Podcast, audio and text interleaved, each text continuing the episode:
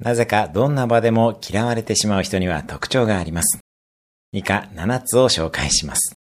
1、嫌われるセルフイメージがあり、自分なんてと被害者意識が持ってしまうパターン。2、フォーミーで動いていてフォーユーの行動ができない。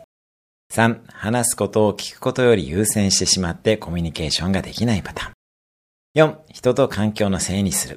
自分の環境を自分で良くする意識を持ちましょう。5、正しくなければという恐れ。それがあると人の間違いを探すようになります。6、報酬に見合わないアウトプット。当然ながら会社にも上司にも部下にも認められません。報酬の3倍の利益は出しましょう。7、清潔感がないなど生理的に NG のパターン。周りが気持ちよく過ごせるように意識をしましょう。以上の7つです。嫌われることを恐れるのではなく、自分から周りを好きになることが大事ですね。